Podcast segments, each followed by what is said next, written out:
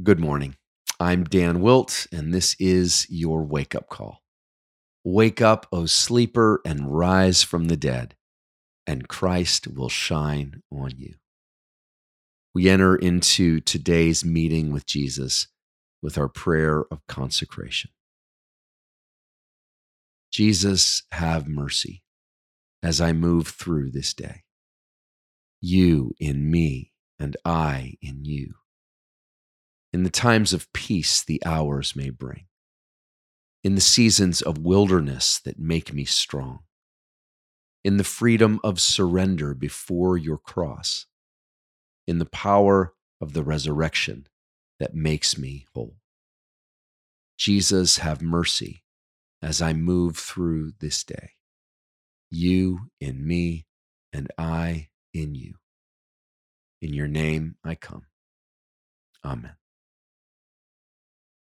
Our reading for today is entitled The Devil Led Him to Jerusalem. And our scripture passage is from Luke 4, verses 1 to 9. Hear the word of the Lord.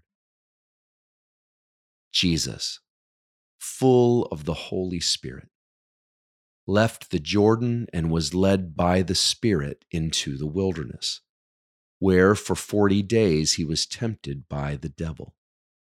He ate nothing during those days, and at the end of them he was hungry. The devil said to him, If you are the Son of God, tell this stone to become bread. And Jesus answered, It is written, Man shall not live on bread alone. The devil led him up to a high place and showed him in an instant all the kingdoms of the world and he said to him, I will give you all their authority and splendor. It has been given to me, and I can give it to anyone I want to. If you worship me, it will all be yours. And Jesus answered, It is written, Worship the Lord your God and serve him only. The devil led him to Jerusalem and had him stand on the highest point of the temple if you are the Son of God, he said, throw yourself down from here. Consider this. We now enter the third test, the third temptation of Jesus in the wild. His vocation is at stake. He has been named and called by the Father, and the enemy is doing his primary destructive work, knowing all this is at stake. He is seeking to unname Jesus, to cut off his personhood before the Creator and his ministry of bringing dead things to life before it even begins. In the Madeleine L'Engle science fiction classic, A Wind in the Door, she speaks of people who love as namers and the demonic creatures that destroy as unnamers. The Father names us. And our name carries our calling, our purpose, our order in a chaotic world. The adversary unnames us, distorts our identity, and seeks to rip it from us as early as possible in life. That's why it's important to walk with the Lord in our younger years with mature guidance and Christ oriented support. It is in the early years the enemy sought to strip from us our personhood before God.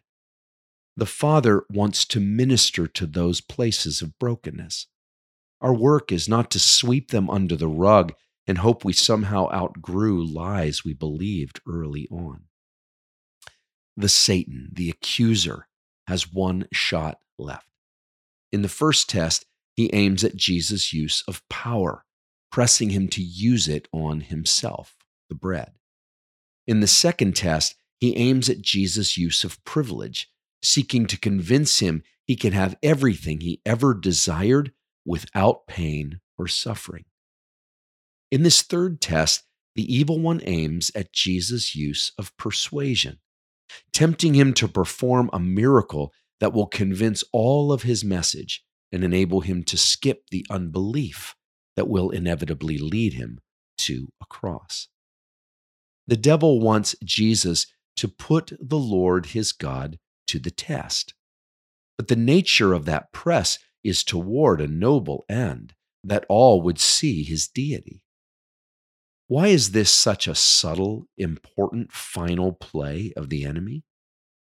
I believe the answer lies in Israel's primary stumbling in their 40 years of wilderness wanderings. They asked for things that didn't derive from the Father's will, but rather from their own. It is willfulness, our own will, that Jesus is being challenged to exert. Jesus will use the gift of his volition to heal the sick, raise the dead, and bring the message of life to millennia of souls like you and me.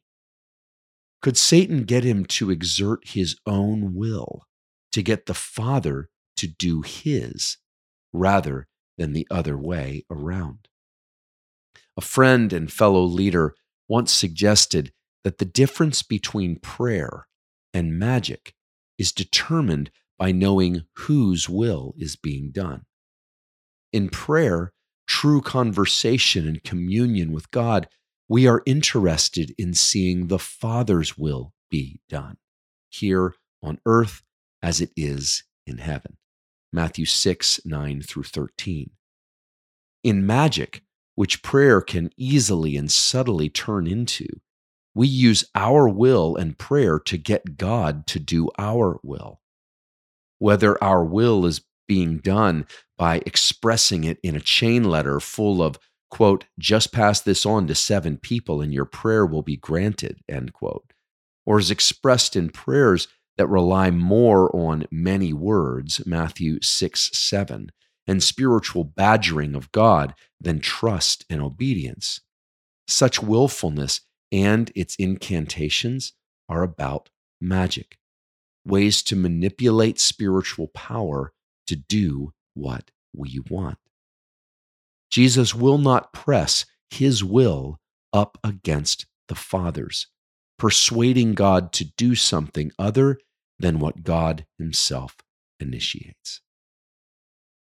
The prayer Lord of the wild, we have used our own wills to get you to do what we want and ask.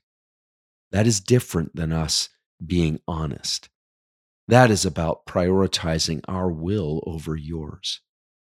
Forgive us and give us the will to do your will alone. In Jesus' name, Amen. The question Have you ever, even for noble reasons, prayed in a way that was more about your will being done than the Father's? For the Awakening, I'm Dan Wilt. We hope that today's entry challenged and encouraged you. And thanks for listening to the Wake Up Call, powered by Seedbed. Be sure to share this with a friend, leave us a rating, and subscribe wherever you prefer to listen to podcasts.